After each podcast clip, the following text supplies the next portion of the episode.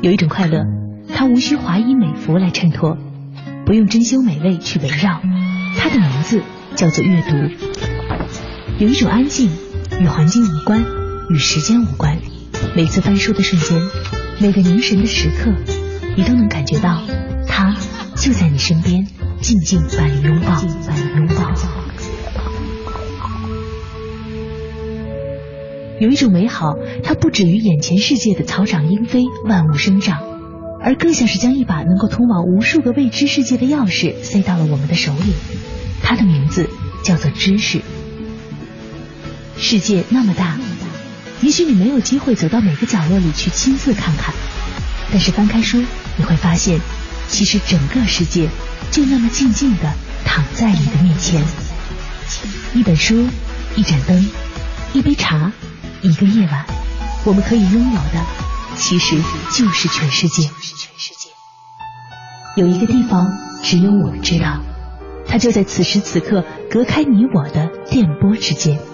凡尘工作室每晚十点，深夜读好书，让我们一起在夜晚用声音来体会阅读的快乐。凡尘工作室最读书全新系列，深夜读好书。节目主持人张云远。今日话题：读《浮生六记》，品爱情与生活真实的模样。今日对话嘉宾：清泉前景。清泉前景，日文译者，日语私塾老师，自由撰稿人，代表一所深夜食堂、断舍离之自在力、小金安二郎美食三味等。微信诗歌分享及日语学习平台深山全员的内容运营者，热爱生活，热爱喵星人，永远相信美好，坚持梦想的宅男心小丸子。浮生六记是清朝常州人沈复，字三白，号梅义，著于嘉庆十三年，即一八零八年的自传体散文。清朝王涛的七兄杨颖传在苏州的冷滩上发现《浮生六记》的残稿，只有四卷。交给当时在上海主持《申报》文尊阁的王涛，以活字版刊行于一八七七年。浮生二字点出自李白《春夜宴从弟桃李园序》中：“夫天地者，万物之逆旅也；光阴者，百代之过客也。而浮生若梦，为欢几何？”《浮生六记》以作者夫妻生活为主线，描述了平凡而又充满情趣的居家生活的浪游各地的所见所闻。作者描述了作者和妻子陈云情投意合，想要过一种不依书识而从事艺术的生活，由于封建礼教的压迫与贫困生活的煎熬，终至理想破灭。书中文字清新真率，无雕琢早逝痕迹，情节则伉俪情深，至死不复。始于快乐，终于忧患，飘零他乡，悲切动人。读过《浮生六记》的人，无不感动于其中那份爱情的深沉与美好。为我们再现了一种理想的生活状态，但也有人说，如此美丽的爱情故事最终以悲剧收场，未免让人唏嘘。那么，在《浮生六记》之后所记录下的爱情与生活真实的模样究竟如何？我们又该怎样看待这本书中三白与芸娘间的爱情故事呢？深夜读好书，今晚说说看。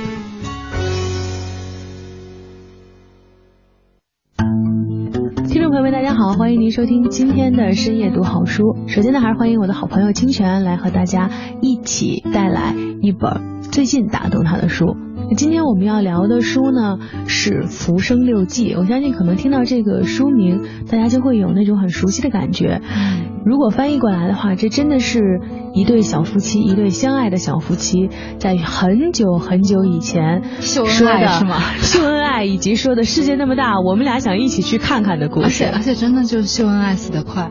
对，在这个最后这个悲剧的这个这个结局里面，好像是从很久之前就向我们印证了。对。不顾大家眼光秀恩爱，最终的结局好像是悲惨的哈。对。不过其实有的时候你会想，真的这个结局注定是悲惨的吗？还是其实这是个个例？当然咱们之后可以再再说。我一直听说有一种说法，我不知道你有没有听说。他说人一开始遇到另外一个人的时候，不管是爱情还是友情，要克制一下自己的激情。嗯。不管你对他有多少好感，为什么呢？如果你一开始。花费了太多的激情之后，释放太多之后，你会发现你的缘分会减短。嗯，跟他，你这个真的就是秀恩爱死得快的这个逻辑吗？对。但是我的好奇的这个点就是，像其实这个三白和芸娘他们的这个爱情的故事里面，如果两个人真的都那么没有经营头脑，然后两个人不是真的都那么离离世事很远，他们能够把这种生活模式继续下去的话，这个故事还会是一个悲剧结局吗？嗯，就是一份理想的爱情背后，究竟是不是就是你需要付出这么大的代价的？也许这个代价可以不用那么大。对我看到这的时候，确实会很感伤。尤其是他为什么叫浮生若梦，其实就是沈复引用李白那首诗嘛，嗯，就是浮生若梦，为欢几何？嗯，就本身就是非常悲凉的基调，就感觉好像人这一生。快乐时光只能那么短暂，如果你想要享受这些，你就得付出同样的代价，对，就很可怕。但是可怕，所以因为这个，所以我一开始其实是刚开始我是拒绝的。嗯，看这本书的时候，因为不敢看，就觉得一定隐隐藏着一个非常可怕的东西。王子和公主从此住在城堡里，幸福的生活在一起，就不想看到结局。但是因为你都知道结局嘛，我们大多数人都知道结局，一翻开序言就会告诉你最后 芸娘走了。然后这种序言是让你觉得最可怕的，就是看到那个告诉我啊，就那种，就好像以前看《红楼梦》，你都不敢看。嗯，不敢看，为什么？因为你知道黛玉会走。对对，可是很奇怪，就是也许是年龄到了吧，年龄到了，真的就是你真的去看前面四季啊，《浮生六记》嘛。嗯，其实前面四季才是他自己写的，后面两个是民国时期的人代笔，就是可能是假的。嗯。其实他这本书会火起来，是民国时期火起来的。嗯，民国的人突然发觉清朝有一个这么精传的人，对，写了那么有趣的东西，然后后面就给他续写了两个乱七八糟。哎，其实你看前一阵子看电视，什么《青年中国》说，好像还其实有采访一对小夫妻，然后也是原来有的做广告，还是。其实也是在正常的这个社会生活这个轨迹下，嗯，有一份很好的工作的。其实当代有很多这样的人，你不觉得吗？就是，但是我们现在会觉得是一件很酷的事情。对，挺酷的。事实上，你看到原来很早之前就有两个，对，就有这样的人。对，我事实上前不久，我前不久见到一对夫妻嘛，我的朋友，我当时看到他们俩的时候我就惊了，因为我觉得他们俩就是神父和芸娘，就是三白和芸娘的再生，而且他们还把。他们就是当时沈父他们经历的那个财政危机给解决了，哦，所以就是拥有了三白和芸娘生活的所有优点，对所有的所有缺陷，对啊。然后，但是，但是说实话，后来再了解一点之后，你就发现其实不是这样子，嗯，其实不是这样的，他们也承受了很多很多。对，所以这就是我那个问题嘛，就是这个爱情，这个理想的爱情背后，你究竟需要付出什么？为了。维系这样一份在别人眼中看起来很理想的爱情的这种关系，你背后付出的那个东西，究竟是跟这个感情相关的，还是慢慢它会改变这段感情？嗯，其实这就是大家经常在讨论的爱情是什么嘛？爱情是什么？可能世界那么大，你想去看看，我就陪你一起去。嗯，就是三白和芸娘上路的那个原因。嗯，然后两个人其实我觉得在当时那个社会。也算是，他们俩也是个奇葩，对，也就在那个时候也已经是奇葩了，对，很特立独行，就是按现在的想法，就是很像那种文艺小清新的那种，嗯，就是很叛逆的，应该算是资深文艺，都不是小清新，他是资深文艺青年，男女青年，格调很高的那种，对，格调超高，然后还真的就是抛却世俗那种，而且不上班的那种感觉，确实是，所以其实要知道他们原来那个想法，什么男耕女织啊，然后。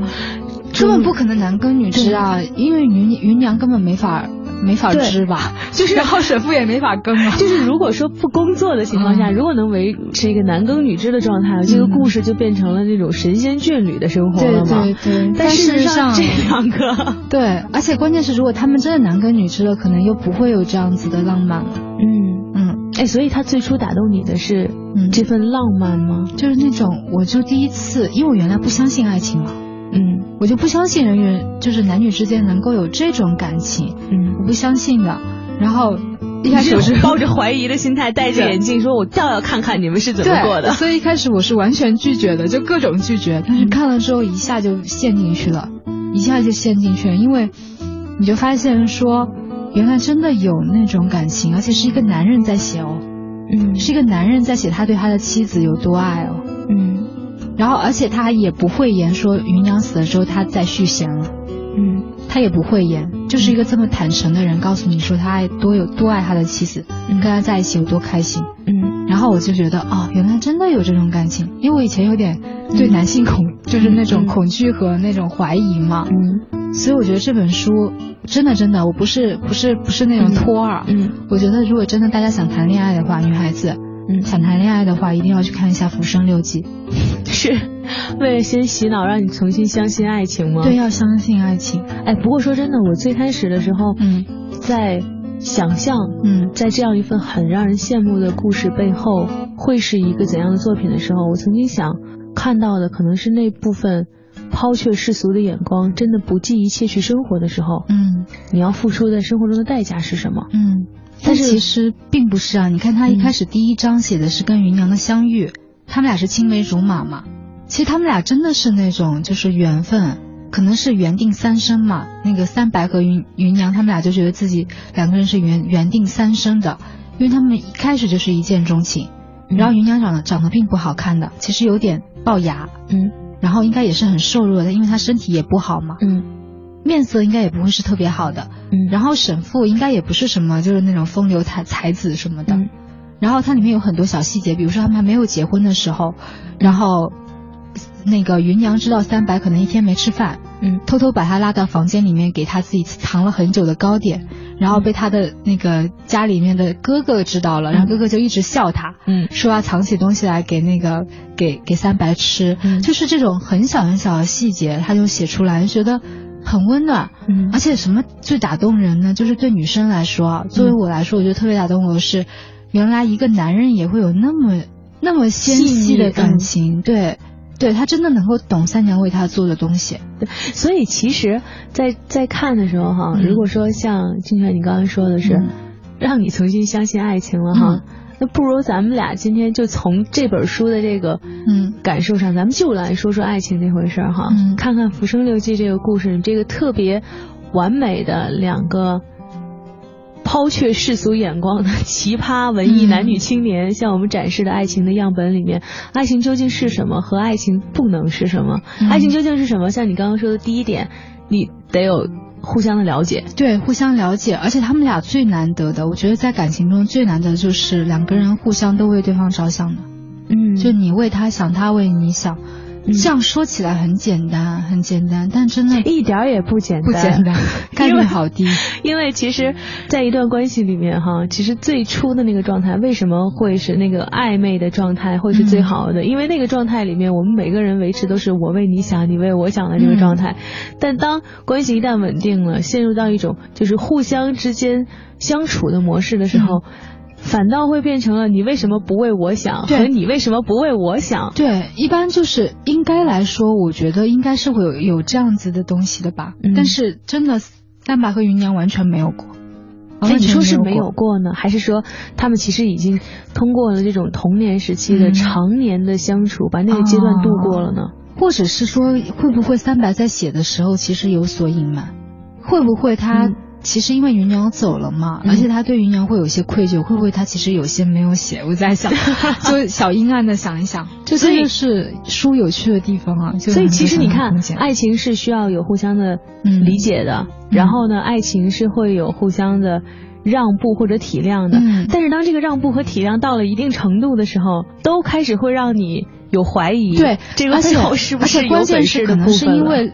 历史就是说，我们所处的朝代不同，年代不同嘛。嗯，你就有没有注意到，其实芸娘会帮那个三白找小妾的。嗯，她真的会大到这种地步的。可能那个年代女性都是这样吧，都像那个那叫什么双儿一样。对，所以就是很多人觉得芸娘是他们心目中理想的另一半，可能也有这个原因。但是其实三白也。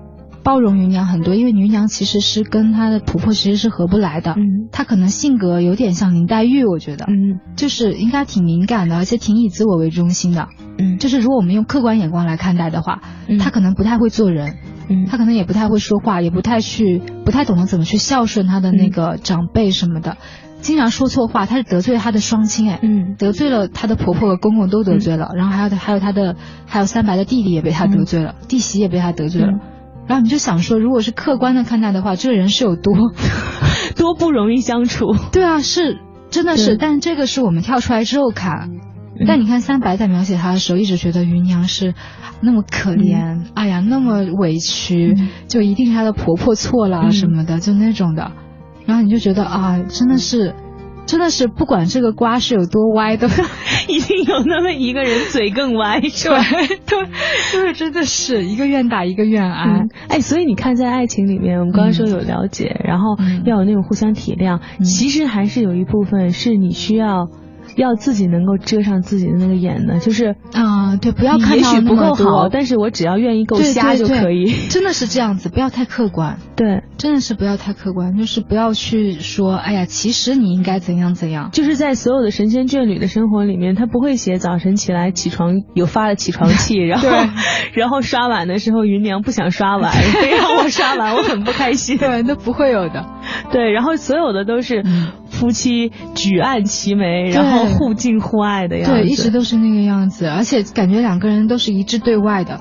就是甚至可能在我们看来，如果我们是他们朋朋友，或者说假如我们是他的弟媳，你就会觉得这一对奇葩 又在那边，就又在想什么。可是，在他们两个人的关系中，就是很和谐的。嗯，而且其实这个背后，可能如果再再再去看，能够维持一段爱情或者一段长期的关系的，还需要有同样的价值观。就是当你的爱人跟你说。亲爱的，让我们抛开一切，去四海游荡吧。嗯，我觉得可能很多人会想的就是，今天工作不顺利吗？心情不好吗？对啊，就是为什么 突然这样吗？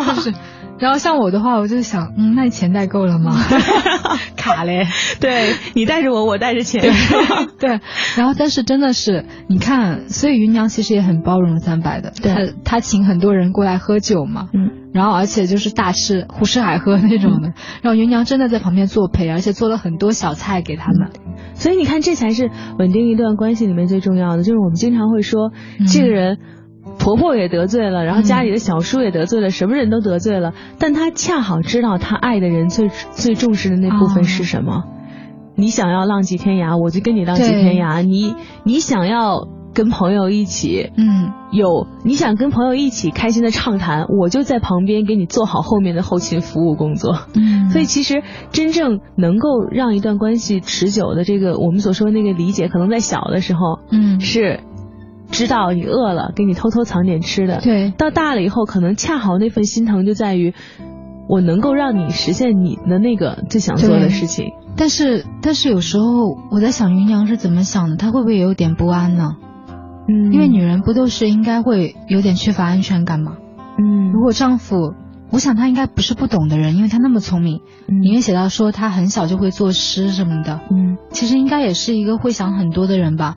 他真的就不在乎说他给不了他那么那么踏实的生活吗？因为他自己本身的生活也不踏实啊。可是他毕竟也算是就是也算是小姐啊，就是也是没有吃过什么苦的人。嗯，所以如果说他应该也是下了很大决心吧，我觉得他心里应该也会有点有一点。会觉得说我要去做一个选择，到底我要不要去劝他？嗯，就是我到底要做薛宝钗还是做林黛玉？就是会有那种，而且在这个心理，而且在这个整个心路历程里面哈，其实我们现在在想，即使放到现在的这个价值观里面，你都会觉得。这是一件挺难抉择的事情，就是抛下你所有你有的东西。对，现在在这个环境里面，我们都有了网络，你知道自己下了山就有三 G、四 G 网，然后随时都有小卖店，让你抛下一切去归隐山林。对，你肯定还是会觉得洗洗睡吧。比如说有这种想法。比如说，假如今天有个人跟我说：“哎，我们，你跟我在一起，我们不离开北京吧？”嗯，我真的会觉得很犹豫。嗯，因为如果离开北京的话，你能给我什么呢？嗯，我在北京的话，我如鱼得水，什么都有。何况，嗯，像那么多年以前，一个一个真的是大家闺秀的小姐，对，也曾经这种小姐都不会的人，对，他会怎么想呢？他会怎么想这件事？或者说，是不是刚好相反？嗯，刚好相反会不会？因为我是一个独立新女性，就是因为我自己就可以把自己事情都去解决，然后另一半对我来说不是刚需。嗯，他也不是绝对，我没有他，我也可以活得很好。嗯，所以当他跟我说离开北京的时候，我会觉得我为什么要跟你离开？不啊，可是你看啊，在这个关系里面，其实最有意思的地方是，其实你是最纠结你的地方，其实是那个独立和你自己要放弃的东西。对。但是在这个《浮生六记》的故事里面，很多年前，你需要想的问题是，你的相公做出这个决定，你的你的爱人做出这个决定的时候，他其实是放弃了自己仕途上所有的发展的。啊，其实这是一种，我觉得在价值观里面是一种。我不知道这个这个这个说法是不是合适啊？当然加上引号，是有点胸无大志的。对。而在这种状态里面，其实你可以选择是不是规劝他，还是跟他一起的。对对。如果你真的像云娘一样能做到就眼一闭，嗯，反正我爱你，你爱你的理想，那我也顺便爱你的理想，然后我就愿意抛开一切所有的那个我的那个想法。其实最难就是做到。怎么说呢？爱你所爱，嗯，爱你所爱，真的好难，嗯，因为有时候，毕竟两个人的经验完全不同啊，之前活过来的人生都是各过各的，突然间有个人跟你说他想干嘛干嘛，然后那是完全你无法理解的，为什么你会想这样？你就会想说，对，然后明明那么不靠谱，为什么你会想这样子？嗯，然后这个时候你还能说啊，既然你爱他，那那我也爱他好了，嗯，然后我就支持你好了，真的好难啊。哎，但是尤其是当这个人的未来跟你连在一起的时候，但是有的时候，你难道不会想，这份不计条件，然后毫无保留的爱，哈，究竟是成就了这段感情呢，还是成为这里面最不安定的一个伏笔？因为其实最后就是因为芸娘这么这么随着随着。随心而来，对，所以最终两个人最后的结尾是芸娘最后很凄惨的病死，嗯，然后这这段神仙眷侣一般的爱情生活其实是以悲剧收尾的，嗯，所以如果这么想的话，是不是好像 爱情里面又应该少那么点冲动？嗯，但是其实也许对芸娘来说反而是一种，我觉得是一种成全，嗯，如果他那么爱三爱三白的话，他可能他可能应该会更愿意留下一个这样美好的形象吧。在那个最好的那个时间点，在一个巅峰，然后好了去世了，嗯，就特别像特别像山口百惠啊，在巅峰的时候隐退，就那种感觉，留下最美好的给他。当然，我我不知道他是怎么想的，也许他也是个文艺女青年，他就会想说，不管他以后遇到怎样的女人，不管他以后娶怎样的女人，都再也取取代不了自己了。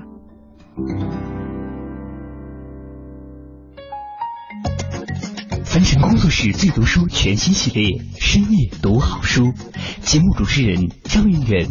今日话题：读《浮生六记》，品爱情与生活真实的模样。今日对话嘉宾：清泉前景。清泉前景，日文译者，日语私塾老师，自由撰稿人，代表一作《深夜食堂》《断舍离之自在力》《小金安二郎美食三味》等。微信诗歌分享及日语学习平台深山全员的内容运营者，热爱生活，热爱喵星人，永远相信美好，坚持梦想的宅男心小丸子。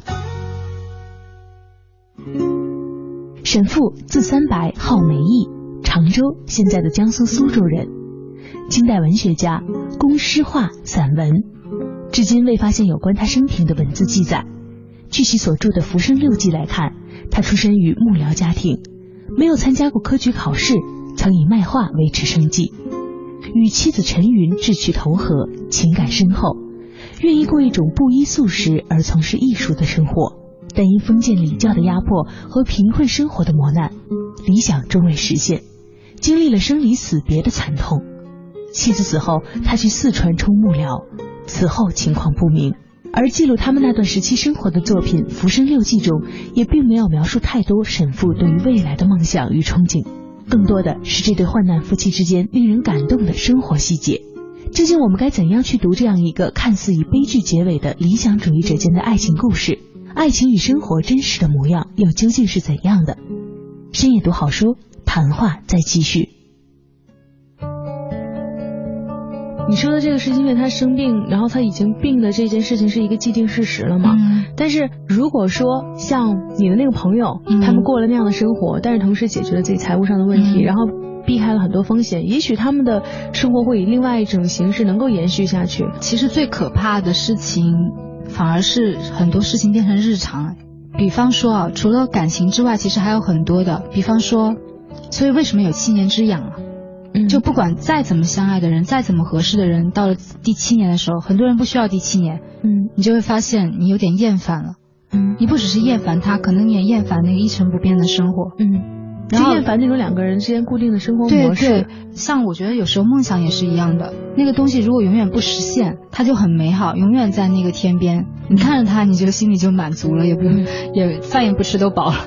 但有一天你得到了它，而且把它变成了你的日常。嗯，那就不同了。嗯，你就会备受折磨。可是为什么会有这种想法呢？我倒觉得，当你实现了你的梦想的时候，你再向前，你的梦想就会再拓展，就再会有新的梦想，然后一段一直往前的过程，应该是梦想还是可以自己去控制的，因为那个是属于你一个人的东西。嗯，但是两性关系不一样啊，伴侣不同啊。嗯，当你实现了一个完美的伴侣的时候，后面该怎么样？对啊，后面该怎么样呢？你该怎么走下去呢？但是也不是他也会有变化呀。真正的关系的相处，其实想象的和现实的也是会有变化的。我相信可能云娘和三白也一样，在最开始想象两个人。在一起生活的这个模式和一起浪浪迹天涯的这个模式和真实面对的东西肯定是不一样的。对，但是在这个变化里面，他们也是以一种很乐观的心态去面对的。真的，他们真的很很难得哎！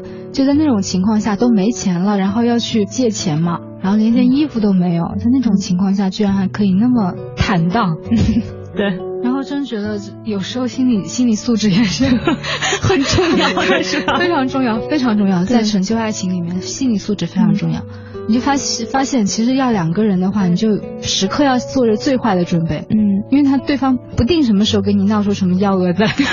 对，而且这个 这个幺蛾子是你原来你觉得我的能力可以解决的。对。然后之后有一天你发现情况已经到达了，出门借钱，首先就是一个很很可怕的事。对啊出门借钱连件衣服都没有。对，啊会生病啊。所以我觉得有时候吧。有时候可能，尤其对女性来说是这样的，就是谈了恋爱之后，有了稳定的关系之后，人会变得很强大，嗯，就异常的强大，因为时刻准备好做出任何幺蛾子，应付任何幺蛾子，对，因为因为已经不是自己一个人了，嗯，所以可能最近，嗯，就是会有些变化，哎，所以你看，要这样看的话，《浮生六记》看的是两个。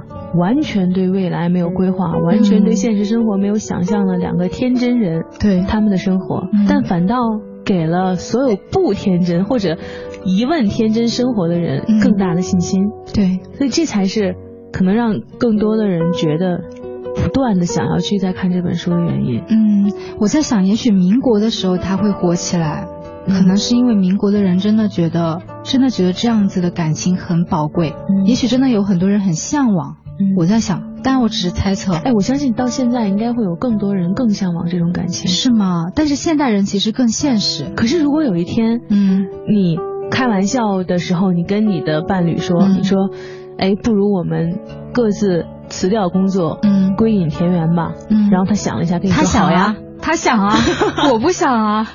这就是我们的分歧所在。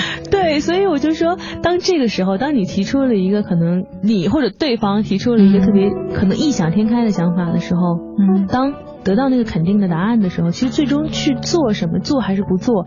其实并不重要，重要的是你知道有有人能够无条件的支持你的选择，一起去做。对，但是其实作为一个，因为我在我现在的关系里面啊，我是那个我觉得我是云娘的角色，嗯，就是对方时刻都会有一些莫名其妙的想法蹦出来，很可怕。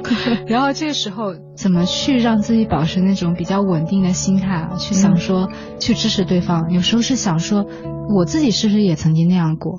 嗯，就是我自己是不是也是那样一个容易有很多不切实际的想法的人？然后发觉答案是是的，肯定的，我就是这样的人，所以可能我才会喜欢他吧。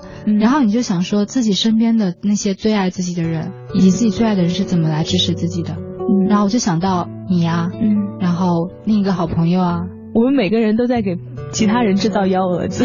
对啊，然后然后事实上我就觉得。我真的觉得，在谈恋爱之后，我觉得友情和爱情都是相通的。嗯，相通，但可能有不同，但是真的相通的，就是那种互相为对方着想的那种心。嗯，我就从你们身上学到很多朋友们给我的东西，包容，嗯，然后支持，委婉的劝告，嗯，然后以及那个词又是那个词，坚守，你妈妈的，嗯，看着你，守护着你，嗯，然后因为我有过这样子的友情之后，很棒的友情之后，我在感情里面我就。我就会知道我应该怎么做，嗯，因为别人给了我同样的温暖，哎，其实你说到这儿的时候，我突然在想，嗯，像三白和芸娘之间的这种，因为竹马青梅就一路相处到现在这种关系，其实里面真的可能不仅仅是爱情了。嗯，有友情，有亲情，一定有，有这种一路看着对方成长。然后，其实那个愿望，我觉得我现在突然意识到，可能它不是一个三白产生芸娘跟随的一个愿望，说不定是他们互相守护的一个共同的愿望。对，很有可能，非常有可能。而且我特别认同你刚才说的话，一段真正的，就是像三白和芸娘这样的感情啊，真的是亲密无间。嗯，然后真的是那种知己啊，嗯，知己，然后又又有男女之间的那种情感，可能真的就是全部都有。嗯，一开始的爱情就可能是激情吧，到后来的可能有互相倾慕，嗯，友情就互相谅解，知己，然后到最后的亲情，所有的都有，也许才是一段最最健康的一一种关系吧。你有没有在产生过这种问题？就刚刚，嗯，其实你刚刚说的时候，让我突然又产生了一个新的问题。你说。无条件的爱这件事情本身存在吗？你觉得有可能吗？其实我是觉得，在看《浮生六记》这样的一个故事的时候，你可能会觉得，像你说的，嗯，谈恋爱之前一定要看，要给自己洗脑，你要相信爱情。对，相信的是什么呢？相信的是有一个人愿意无条件陪你走天涯，相信有一个人愿意和你一起守护你最珍贵的梦想。不不，其实是相反。是是，我在想，是不是它证明的是有无条件的爱存在？嗯，我觉得没有无条件的爱存在，而且这本书它就是告诉你没有无条件的爱。但是虽然没有无条件的爱，但是即便你知道是有条件的，你也要告诉自己不要用那些条件去，你自己不要用那些条件去。那你觉得他说的条件是什么呢？比方说他们一开始的认识就是有条件的，嗯，从一开始就是啊，他们是亲戚啊，所以他们才会认识，嗯。然后，因为芸娘是这样的芸娘，所以三白会喜欢她，主动跟她提亲。嗯，因为她很有才啊。嗯，一开始但是如果你这么说的话，万事万物之间都是有条件的，就是一定有条件，一定有条件。但是最忌讳的是什么呢？我觉得最忌讳的就是，最忌讳的就是像张爱玲那样子，把所有的条件看得那么透，还把它拿出来说，还把它一件件的。摁着那个计算机在那边计算啊，你欠我一，我欠我我怎么样？我要从你那边拿回一，不要计较这些。有条件你就让他有条件，你就放着，放过他，嗯，放过他也放过自己，放过那个会以条件来选择对方的自己，嗯。然后既然是有条件，那又怎么了？对，那又怎么了？因为刚开始选择的时候，一定是因为有条件，一定是有条件的。人不可能无缘无故的喜欢对方。比方说，我就对气味很很敏感，我不可能喜欢一个有口臭的人。嗯，没有办法的，这不是自己能决定的，所以你能碰到那个人，就是那个相爱的理由，你可能不知道，但是不爱的那个理由，你一定是知道的。对，但是可能是相爱理由为什么不知道，并并不是说没有理由，而是理由太多了。嗯，它符合你所有的那个要求，一点点都符合，所以要你具体说出哪点，你也说不出来。嗯，因为都符合呀。然后呢，但是最重要的是在一起之后，我觉得你可能我们要应该要做的就是不要去计较条件。哎，所以其实。这么想的话，哈，是一个挺矛盾的一个逻辑关系，哈。嗯。一开始，如果说证明的恰好是没有无条件的爱存在这件事儿，似乎是一个挺悲观的看法。对。但之后你认识到了万事都是有条件的之后，接受这个有条件的爱，对，背后似乎又有了点更有希望的东西。对。而且我觉得，真的，你如果想要过那种真的很理想化的生活。就所谓的理想化的生活，相反，不是你要成为一个非常理想主义的人，嗯，你一定要成为一个非常脚踏实地的人，非常实用主义的人，嗯，非常能接受所有的现实。这点我同意，因为你如果真的是一个很理想主义的人，你会处处碰壁，你最后可能就会。像三白和芸娘的这个故事一样，就是你很理想主义，你去守护一个理想主义的梦想，然后就是贫病交加，很短暂，很短暂，很美好，然后留下了一个让所有人都觉得很美好，但是有点凄凉的那么一个故事。对，我觉得我们还是要坚实的生活。嗯，坚实的生活的前提就是你要接受。天下没有无条件的爱，对，可能有的人看过了整篇嗯。六季之后，会觉得那部分理想主义的东西更坚定了，也不一定，嗯，因为你可能会发现有人真的是愿意和你一起，无论生死走天涯的，会，如果他不在乎最后是那样一个结局，或者他不在乎那个东西，他不会是独一无二的。感谢您收听今天的深夜读好书，欢迎您在明天同一时间继续收听凡尘工作室更多精彩内容。现代著名学者林语堂先生在谈到《浮生六记》时曾说，这书的作者自身也表示那种爱观爱真的精神，和那中国文化最特色的知足常乐、恬淡自适的天性。而林语堂之女林太乙先生也曾说，父亲的理想女人是《浮生六记》里的芸娘，他爱她能与沈复促膝畅谈书画，爱她的憨性，爱她的爱美。其实，作为一部水平极高、影响颇大的自传体随笔，《浮生六记》不仅在清代笔记体文学中占有相当重要的位置，同时也对我们现代人的生活方式和情感观念起到了一定的影响。他真纯率真，读书性灵，不拘格套，富有创造性的为我们展现了一种全新的家庭生活方式和感情关系的维系方法，同时也为我们描绘出了一种属于理想世界的纯粹而美好的。爱情和生活真正的样子。感谢您收听今天的节目，欢迎您明天同一时间和我们一起继续睡觉之前读本书。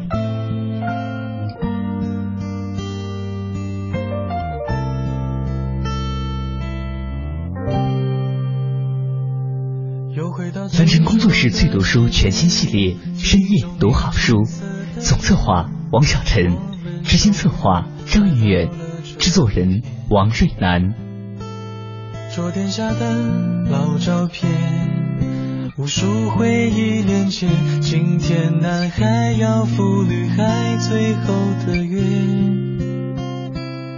又回到最初的起点，呆呆地站在镜子前，笨拙系上红色领带的结。将头发梳成大人模样，穿上一身帅气西装，等会儿见你一定比想象美。好想再回到那些年的时光，回到教室座位前后，故意讨你温柔上排列组合，你舍得解开吗？谁与谁做他，又爱着他？